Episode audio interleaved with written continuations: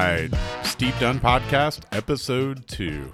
I'm joined today by Charles Thomas. Charles is the Charlotte Program Director for the Knight Foundation, where he works to fund initiatives promoting an engaged and informed community.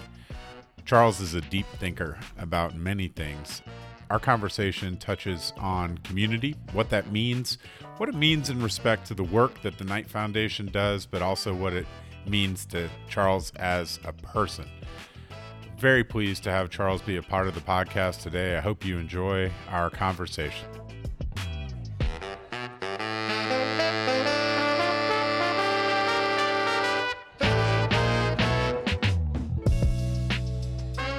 All right, so it's an interesting moment uh, as we record this. You are literally about to go into the office for the first time in a long time. How does that feel? Uh, yeah, it uh, it's uh, it feels a little uh, weird, uncomfortable. Um, uh, I am I'm a creature of habit.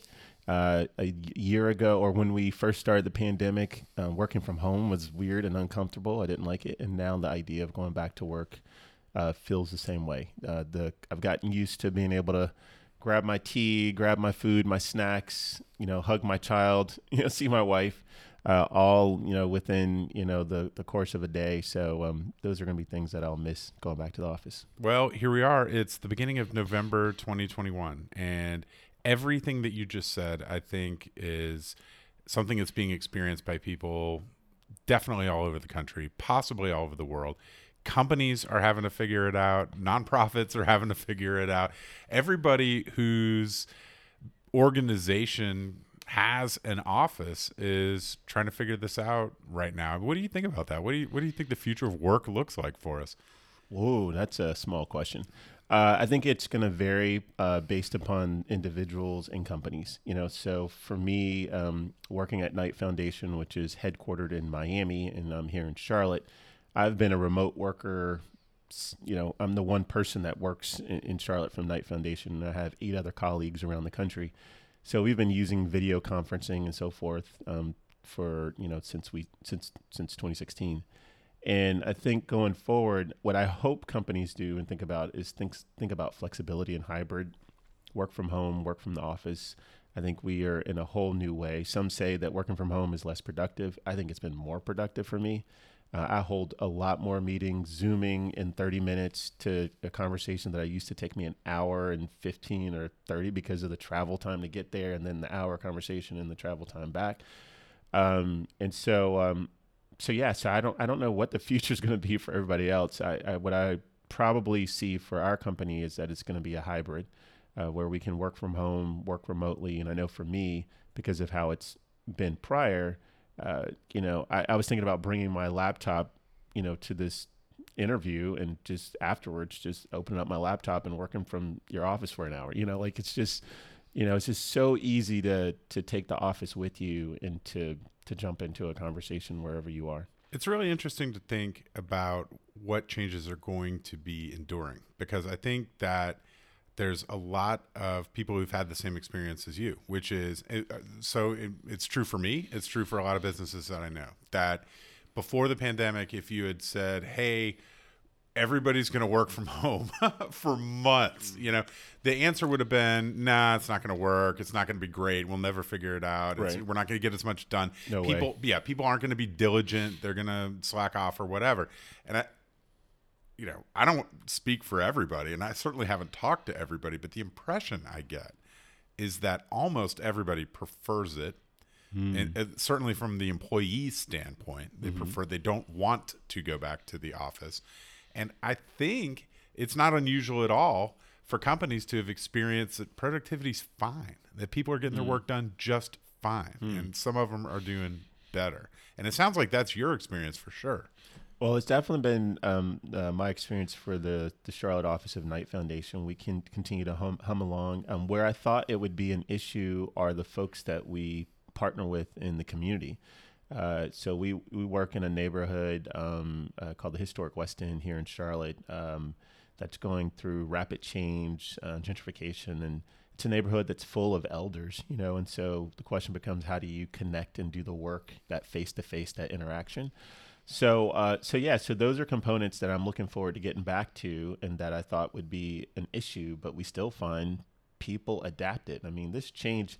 I mean, the thing that I think about with with COVID is the resiliency of like humanity. You know, like I mean, I know we've got a lot going on, a lot of like negative things that we want to talk about, but we went through a tremendous shift, uh, and we're you know, unfortunately, a lot of people have died, but it, it has like changed the way we operate in the world. There's not many things that do that, and it digitized, you know, society at a whole nother level when we thought it was pretty digitized, but then it just went, poof, you know, schools, everything. And so um, I think it's fascinating. It's going to be interesting to see what we carry forward. I think a, a lot of what we've we've learned a lot this past year, and I think we're going to keep those things. And I think we're going to ultimately find that as, as always, we're adaptable and that um, I think it's created more flexibility, which I think is a good. I don't think we've begun to understand yet the changes uh, that have begun. Yeah.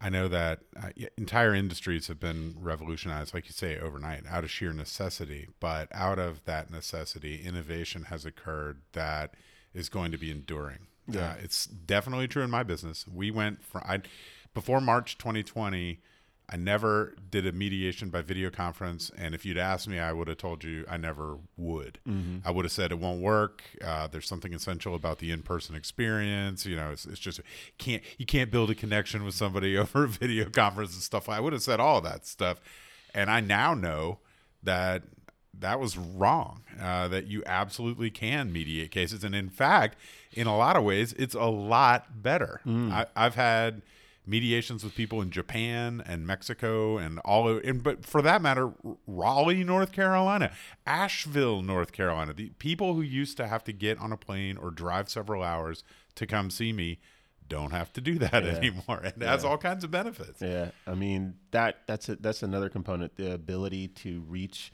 um, other parts of the world or other parts of you know um, uh, the country uh, I like I think about um, one of the um, grants that we've made is to Charlotte Mecklenburg Library in what they saw during the pandemic were that people from like Europe were joining their online reading programs, right? You know that they you know they they went from being a Charlotte based you know reading enterprise to a global based reading enterprise, and so um, I love that. Same thing in the work we do in the historic West End in our neighborhood. We had residents instead of you know getting on a plane to learn about what they're doing in Detroit or Alabama around community development, jump on a Zoom call, um, and you saw again, you saw elders adapt to it, and it just became an easier way. I know I love it. I love the ability to bring experts to Charlotte without anyone having to leave, you know, their room, their uh, you know, um, their living room. So. Um, so th- again, there's all kinds of really cool uh, things that have occurred. A lot of tragedy has occurred, but there's also been some some blessings. I'm interested in what all this means for our conceptions of community. Mm-hmm. And you work for Knight Foundation. You've talked about some of the work that you do there. Knight Foundation uh, seeks to foster informed, engaged, and equitable communities. And a couple of the things that we've talked about are uh, the digitization of community, the expansion of the geographic boundary of community. This is something that has undergone a major change in the last couple of years as a result of COVID, but has been ongoing throughout our professional lives mm-hmm. simply as a result of the advent of the internet, mm-hmm. right? So the, the whole notion of community has changed, and a lot of the, the geographic – boundaries that used to define communities have changed.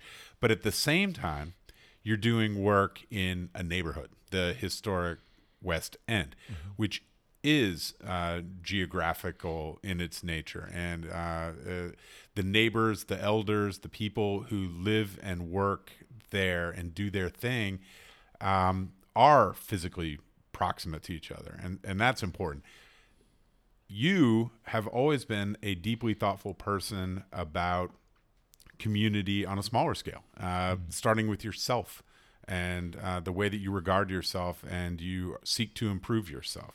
You're thoughtful about the community of your marriage and the community mm-hmm. of your household. Mm-hmm. You're involved in the community of your neighborhood. Mm-hmm. And I'm I'm curious whether it relates to technology and COVID or not, kind of where you are today in terms of your relationship to community and, and how you as a, yourself uh, intersect with that.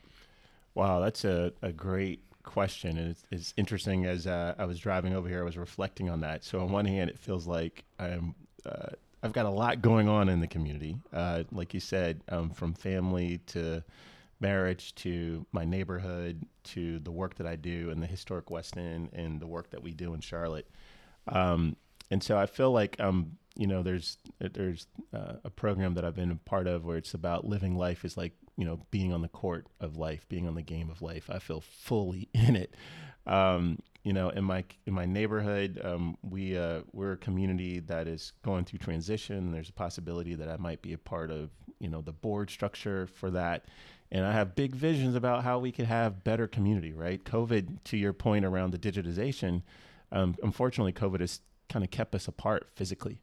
Um, you know, Halloween was not the kind of Halloween I'd want to have. You know, this past you know season. How do we celebrate? How do we connect to one another? So there's. I'm looking forward to being able to you know open up our neighborhood and have people gather and, and connect in a deeper way. Um, in the historic West End um, community is showing up in, in multiple ways that uh, again we use the, the, the technology is is leverage for how do we build connections and and build community and again uh, what we're seeing is that uh, this year we've got new parks and public spaces that are coming online that are opening up this saturday um, a new space is going to open up in the historic west end where it was formerly a theater um, a uh, called the Ritz, um, all black theater um, in the neighborhood. Uh, that you know went away and became an empty lot, and now through like a grant from Lowe's Corporation, they're turning it into a place for people to celebrate. And you're seeing multiple places open up in the district where it's going to give people chances to to connect and and I would you know connect, get to know each other, and play together. Um, one really cool program that just happened is um, a gentleman um, uh, called Winston Robinson, who threw three major events in the West End called a Vibe Called Fresh. Um, it's where he's um, really celebrating black music and culture. Uh, and as and a part of it, also talking about wealth building, home ownership, inviting folks to come to the neighborhood, live in the neighborhood, buy in the neighborhood. Um, and they put down like a skateboard rink uh, on an empty parking lot. Um, and they had people not skateboard skating rink on an empty parking lot and so pumped up the music had people um, hula hooping skating dancing celebrating uh, so we're at a really interesting time as it relates to the historic west end. It's, it's a time of, of slow reopening and people you know coming out of their homes and connecting with each other. And not to say that people stopped. I think people were still um, connecting with their neighbors but you know i still have neighbors who are elders that i've not seen and that live across the street from me, like literally cat corner the street, I've not been close to in you know 18 months. Um, you know, coming up on two years, and so uh, so we're seeing a reopening that's happening, and then I think for the greater city of Charlotte, to me, we you know as we get further, as you go from your neighbors to like neighborhood to city. Uh, the ability to get proximate gets a little harder, and the ability to be connected gets a little harder. So I think we have an opportunity in the city of Charlotte and then eventually the whole country of you know recognizing that folks that live on different parts of our town or our city or our community are still our neighbors uh, and that what's going on on another side of the town has an impact on what's you know happening to us you know and so uh, I think about it in terms of the challenges we face as a community around economic mobility, making sure that everybody's benefiting from this tremendous growth that Charlotte is having. And that's a leverage opportunity um, making sure that we're thinking about how do we make our city more inclusive and more equitable during this time. Uh, when when I listen to the national politics, we're really being divided, you know, along lines of, you know, race and culture and, you know, um, you know, people's beliefs, and really begin to forget as we get further out into the nation, as we get further out into the world. It's like we we start losing our ability to see each other as humans and as neighbors with one another. So I do deep think deeply about community, and you know, it starts at home, and it's all about how do we make you know every experience an experience where we all feel um, we're related to one another. What makes a good one? And here's what I'm getting at the a lot of what you've just talked about in community, uh, some of the themes that came up again and again were connectedness, and you uh, set that up against the concept of divisiveness, right? And I wonder if, as you're, uh, I think a lot of times, and myself included, we think about like a community. What what is a good community? We have kind of a an, a, a rough idea in mind. You know, we mm-hmm. kind of know what we mean by that but I wonder when you start digging into the details, like what is what are you really looking for? Because this is very much part and parcel of what you're doing in your work, right? You're providing funding for initiatives that are attempting to improve community and mm-hmm. to foster uh, informed and engaged communities.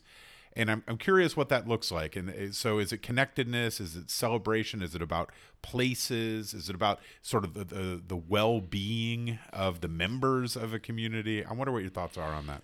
Yeah i mean it's it's all of those things you just said. Um, i think the one thing that you may have uh, left out is the perception of, of safety is, is key right you got to feel like you're safe um, feel like another word that um, um, we haven't talked about is feel like you belong um, that you are welcomed uh, and that it's a, a, community that you can be a part of and that sees you as much as you, as you see others. Uh, a community where your voice is heard and that you can make a difference. Um, and so, uh, so those are the elements that, that I love about the neighborhood that I live in, and I think it's critical. Is like in, in my neighborhood, in my community, uh, it just one, you know, uh, you know, people walking on the street, smiling, um, kids playing, um, these things where it feels like uh, you know it's uh, again like easy and and and that um, that it's it, it, offers an opportunity for us to you know get to know each other in a deep way. And even within community, like uh, something I ran into during COVID is I ran into neighbors that had we had different perspectives on what was happening in our society. But and I thought about that and I was like, man, does that change? how I interact with that person, you know. And, what do you mean by that? Oh, so you know, like right now, you know, like I said, there are things that divide us as it relates to like COVID. So should we have? Should we wear a mask? Should we be vaccinated? Should we, you know, should kids be in school or not in school? So we we had a, a side conversation about you know the role of government, and that was the first time that we talked about politics because otherwise we're talking about you're talking about a neighbor, a neighbor. So I'm talking yeah, about yeah. a neighbor. It's the first time we're we're engaging in a political discussion, and it was like whoa but this is the same neighbor that you know we went in. You know, we were joined together to on a lawsuit to fight a you know a corporation, a developer that was coming into our neighborhood. So it's it's about finding those shared values, and I think being proximate also allows us to just like you can also begin to sometimes joke about some of those things. It's it's a 100%. little hard. Yeah, it's a little hard, but you know, I mean, when they're closer to you and you've built like, hey, we we helped to put on the fall festival together. So you know, that's you, right. You watched my kids. I, I helped you cut your yard. Like these are the things that I think we want in a community. I can come borrow, borrow a cup of sugar. I can sit on your porch and talk to you and have a, a cup of tea. Those are the things to me that makes the fabric of a neighborhood real, and then allows us to have a real good conversation about things we may or may not disagree with. I think we got to find a way to bring this concept of neighborliness to the digital environment. And the reason I say that is because I know exactly what you're talking about. Um, it's real easy to see when you interact with somebody all the time as a neighbor that we're not really so different, right? Mm-hmm. That we we have a lot in common, even though we may disagree about national politics. Okay, right. I think it's a lot harder to see that when you're interacting with somebody digitally. You, Absolutely. Uh, and this, I think, is getting to sort of what is community, right? Like, what is what we're talking about is the the benefits of physical proximity as it relates to community. Mm-hmm. Um, I'm I'm intrigued though about the conversation that you had with your neighbor, and I wonder if you perceive that there's been something lost just in recent history in our ability. I, and I'll just speak for myself. I'll just say I've been avoiding conversations like that. I've been trying to not engage in conversations about national politics with people with almost with most people Mm-hmm. Yeah, because I just don't want to. I, I just don't want that division to uh, to exist. Mm-hmm. I, and and I've I've just been kind of in denial. I'm, I'm sitting here talking to you about it, and I'm realizing that I've probably making a mistake in that regard because probably if I were uh, more uh, forthcoming, I would probably find, or at least I would hope I would find that my neighbors and my colleagues would be um, in good faith and good spirit and uh, generous and kind, as I believe most people are. Uh, but there is something about uh, politics lately that, Yeah. that has changed, and I want I I view it as uh, distinctly part of the downside of the digitization of our community. Yeah, there's um, you know, there's there's interesting upsides to it where it allows people to organize and come together, but it's tending to bring people together who are of like mind. Uh, and so it's creating that tribalism that will divide us. Um, but yeah, you know, it would be it would be a different conversation with my neighbor if I saw my neighbor post something on Facebook and I made a comment in response, right? The, the you know part of it is you know I was listening to some stories about you know people feeling um, you know anonymity, though no one knows who they are. They're able to reveal a side of themselves that they would not reveal if they were in front of someone, and so we lose our um, what is it our um, you know how we um, treat each other, the the niceties that we have when we're with each other face to face. But when it goes online, you just like there's the ability to kind of rage about how you feel and to dehumanize people. And um, I could easily see how if I were interacting with my neighbors online, and this is the downside to the digitization um, from from COVID, is then you just really get to the things that you disagree agree with, and that's all you can see because you literally cannot see them as a physical human that has trait that have traits that look and seem like yours. There may be some differences, and then the interactions and the behaviors, which would be similar to you, you don't see. It's just like they they believe this. Oh my God! And now they fall into a category, and then it becomes about you know uh, disagreeing, fighting. Um, so. I mean, I don't want to minimize the, you know, I, I, I'm optimistic about our abilities to be neighbors, but I'm also, you know, concerned about our abilities to to connect with one another and to see each other as human and our ability. You know, you can go for it and have those conversations, but I mean, I'd, I'd be lying if I've not had conversations within my family that are just, you know, diametrically opposed discussions, and I'm like, holy cow, uh, you know, and it's that has come up as well, and during this time, uh, and and so it's it's a tough it, it's a tough time to to say how you really feel on a certain level, but at the same time, um, it's it's it's tough. But there's still an opportunity. I think I feel I still have this optimistic view that if we break bread together, if we you know if, if our pl- kids play together, if we see each other in the yard over and over again. Um, there's a warmth that develops and a desire to get to know each other that begins to override the desire to find that one thing that you disagree. That's another thing. Like it's kind of like we're. It's almost like the differences between you know races. You know the, the we're we're like ninety nine point nine nine percent all the same, and there's just one small piece um, that shows up in in in a color. You know.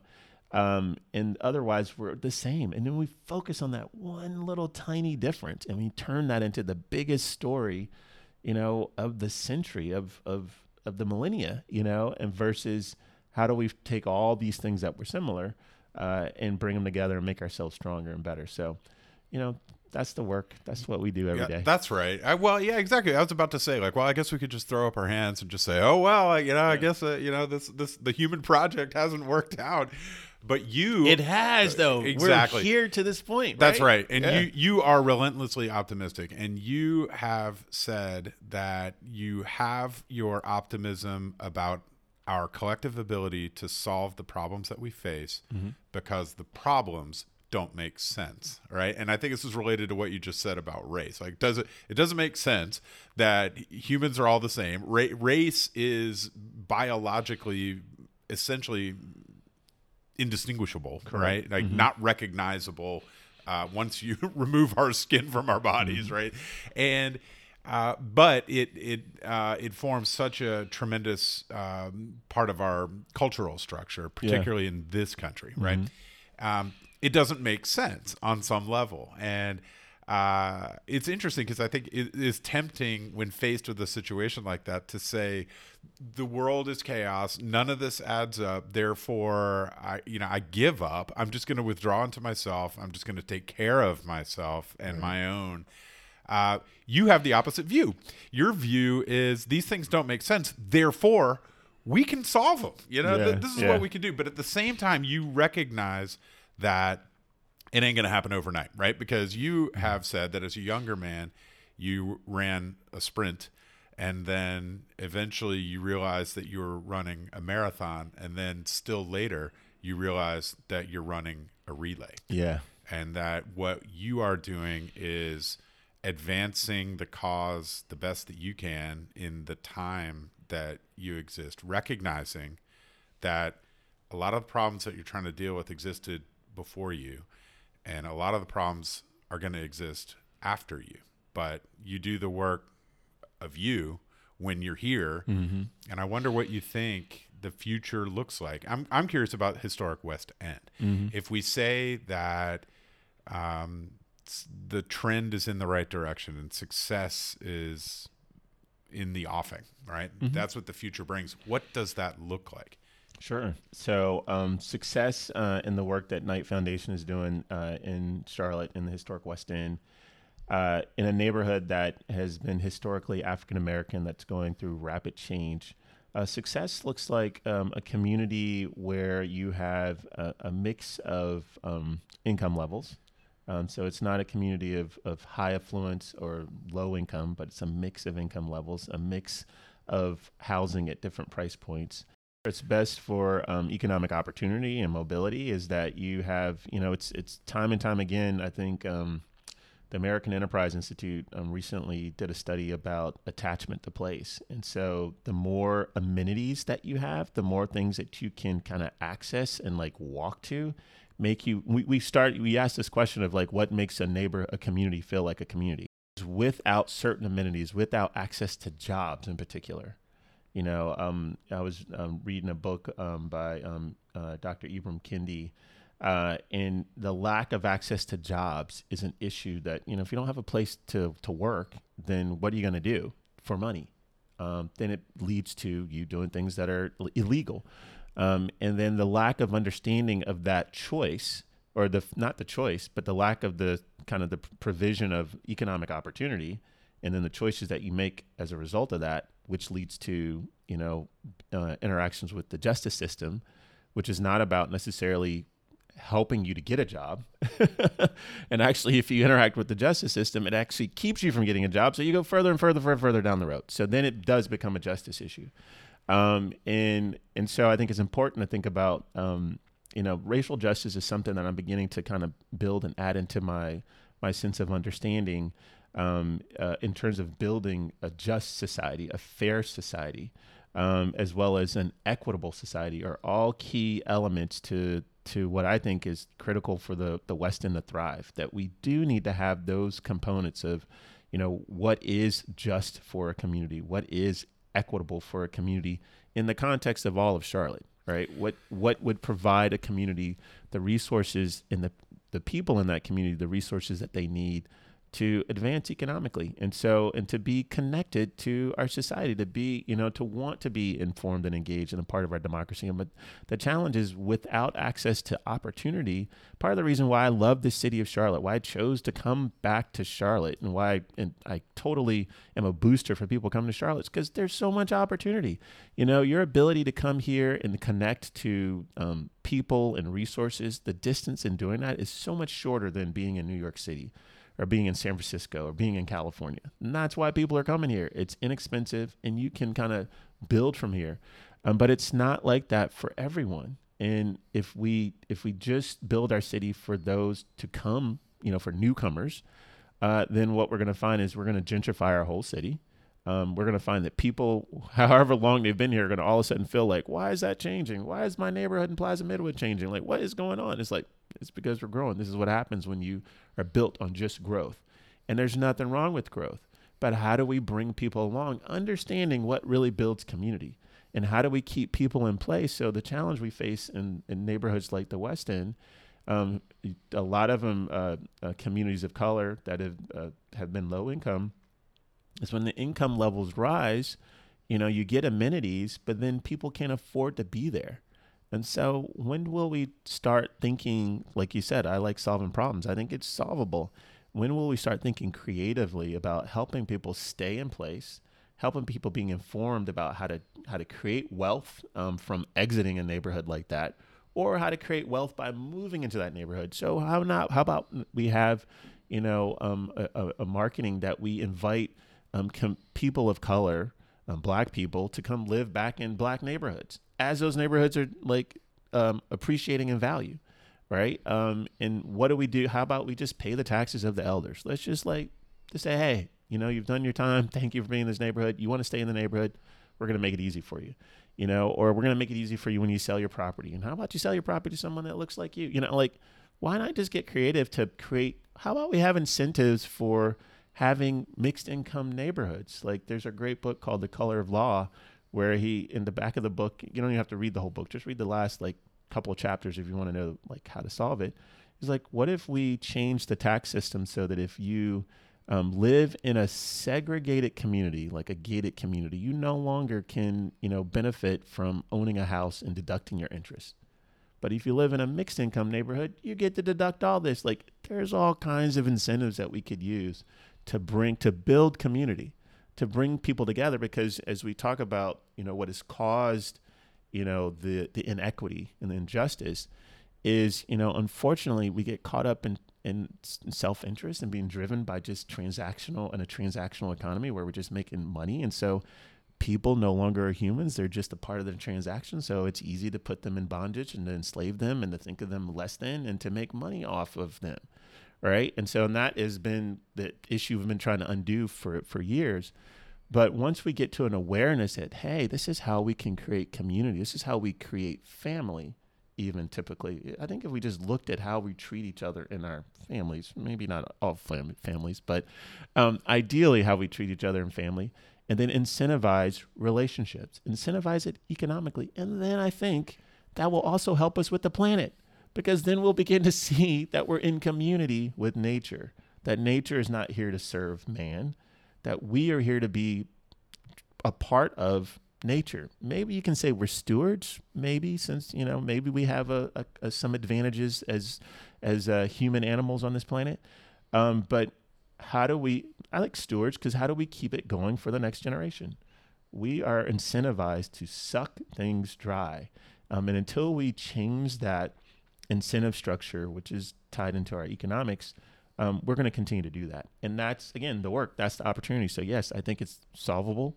Um, and I think through, you know, helping people to connect to each other and relate to each other, um, you know, it seems like I went from like, you know, what's in family to, you know, is, issues globally.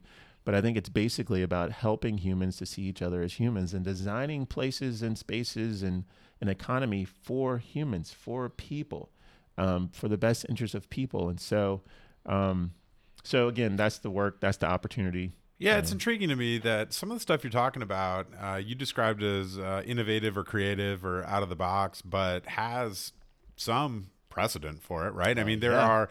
I'll never forget uh, hanging out in a beautiful apartment or condo on the Upper West Side of Manhattan when I was in college with this guy who was paying two hundred fifty dollars a month in rent on it, and wow. had been because it's a rent controlled apartment mm. in his family. I don't I don't know how, all the ins and outs of it, but I think it had been his parents and possibly mm-hmm. his grandparents. And this guy was there, been there for decades, 250 bucks a month, like three story brownstone, wow. like large house in the upper west side of Manhattan. And. Yeah, exactly. And in, in, a way, as, as, I, as, you were going through, like, well, you know, maybe we'll pay taxes for people who have lived in a place for a long time. I could I could almost hear some members of our audience saying, like, oh my god, you know, like socialism, or you know, like, oh, your handouts or something like that. Yeah. And what people socialism, forget is handouts. Yeah, well, hand ups. I love it. Call it whatever you want. Forget is that like there's socialism and handouts going on all the time All in this country. time. It's like throughout the history of this country, but it's always been for the benefit, Of pretty the much. wealthy. Yeah, white people and wealthy people, and like, like the power structure Yeah. are the like, socialism for them is fine. Exactly. It's it's it's it's yeah. It's an issue when it's something that just feels like it's taking from you, but it so it exists already. I mean, I think I appreciate you bringing that up.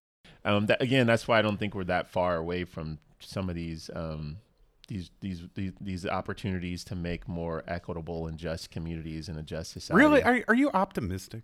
I am optimistic. You're still. I'm always optimistic. Yeah. Um, Have- I have has, bad it, has it ever wavered? Oh I- yeah, to- totally. Yeah, I've, days. I've lost. I've lost. I'm. I'm not saying that I've. I'm lost. Like I haven't totally given up, Mm-hmm. but I'm. I'm as. I'm my my optimism is on the brink as Yeah. much as it ever has been. Yeah, it's it's it's. I mean, I'm I can understand that. I mean, we've got real major challenges that if we don't do something about them, like it, like climate change, like if we don't do what needs to be done to take care of you know our environment, then it gets so baked in that we can't undo it, and our kids are just going to live miserable lives, and that's going to cause people to need resources and war and all these different things. I mean, so that is very like, whew. Um, you know, it's funny. I, I hear you say that, and I'm like, I, I agree, but I, I'm not even worried about that because I feel like there's more pressing concerns that are c- coming up sooner than that. And I, and I don't know, man. I wonder if I, I, what I struggle with is, am I falling victim to the perverse incentives of the digitization of our society and the erosion of our community in my own crisis of optimism right i mean do you do i have uh, an obligation as a citizen and as a man to be firm in my optimism uh, because the alternative is paralysis and capitulation Yeah, then it becomes self fulfilling, right? Right. I mean, you like, and I was thinking about that too. This the lack of optimism or the lack of a feeling, like, because there were some things that are weighing on me. Um, and I think climate change is one of those things. I'm like, man, I do nothing about that. like, what power do I have to make a, a difference there? So when when we start thinking ourselves as powerless, it's like, okay, well, you, you know, there's little things that I could do to feel like I'm making a contribution, and I think that's really important to say that the what is my oh my gosh, I had a coach last year who um, was so helpful about understanding uh, our spheres of influence. You know, so I just, you know, we just talked about, you know, went from family to global to, you know, you got to go back to what it is that you can really make a difference in. You know, if I can help my neighborhood to be a more joyous community and place where people want to spend time, then awesome. Does Do that. start with yourself It absolutely starts with yourself. To your point, like crisis and optimism. So, like, what's that about? Like, so where again, go back within and think about what you can. And this is actually really good for me to hear, as I, you know, I'm I'm really sensitive to like seasonal changes, and so the fall just makes me go, uh, you know, I don't, you know, I- I can't stand it when it gets dark Yeah, it gets dark, yeah. and I don't want to like do anything, and I can't do anything, and like right now, I'm I'm learning how to like swim. Yeah. and I'm like frustrated, and I'm I'm not like I'm not. I mean, I, I guess I'm overall long term optimistic, but Yeah, but is optimism a value? Like, is it right to be optimistic or I don't think I'd say right or wrong. I'd be very careful about right. And wrong. okay? Yeah, Optimism is just a way to. It's it's just a, a feeling of possibility. a posture, an It's- atti- an attitude toward the challenges it's ahead. an attitude. It's an attitude, and and as you know, and I think it's it's an important. It's a in my mind, attitudes are important tools for um, living and for achieving and creating the world that you desire. Um, and so there's probably a lot of really great quotes about optimism and hope, and I, I can't think of any. But in order to like to get things done, you just have to have, and and you do, you are optimistic because you or you wouldn't get up every morning. There's a reason you get up every morning out of bed. You think you can do something and make a difference, and that's what you do. So then it becomes when you when I feel so maybe use an I statement instead of you. Like if I'm feeling like I'm not or something's not happening, then it's kind of like back up a little bit and be in gratitude around what we are doing, what is being accomplished. And I think and so this this the gratitude my favorite word for gratitude is appreciation. And if you think of the word appreciation as you can think of gratitude or you can think about like wealth or assets appreciating. And the more like energy you put and the more appreciation you put around something, your children, your family, the more they grow, the value of them grows. And so then you start creating value for yourself and you begin to say, what is, and so this does get back to your values. So maybe optimism is like, what is valuable and what is value for me? And to me, that, that gives, um, that, I don't know, that creates like something that you can grow. Um, so whenever the crisis happen, happens, come back, you know, take a nap, go to sleep, you know, go through that dark time but then begin to think about what appreciate those things in your life or have grat- gratitude. And i think it helps to turn a little bit of the light on even in the dark because it's not always bright and sunny. And so and it shouldn't be. Um, and our muscles around gratitude appreciation and you know our you know optimism are tested when it's dark. That's the whole reason. Charles i appreciate you. I think that I know that my appreciation of you has only appreciated in the time that I have known you, and I'm sure it will continue to appreciate. I one thing I very much appreciate is you're taking the time to be with me today and have this conversation. My pleasure. Thank you, man.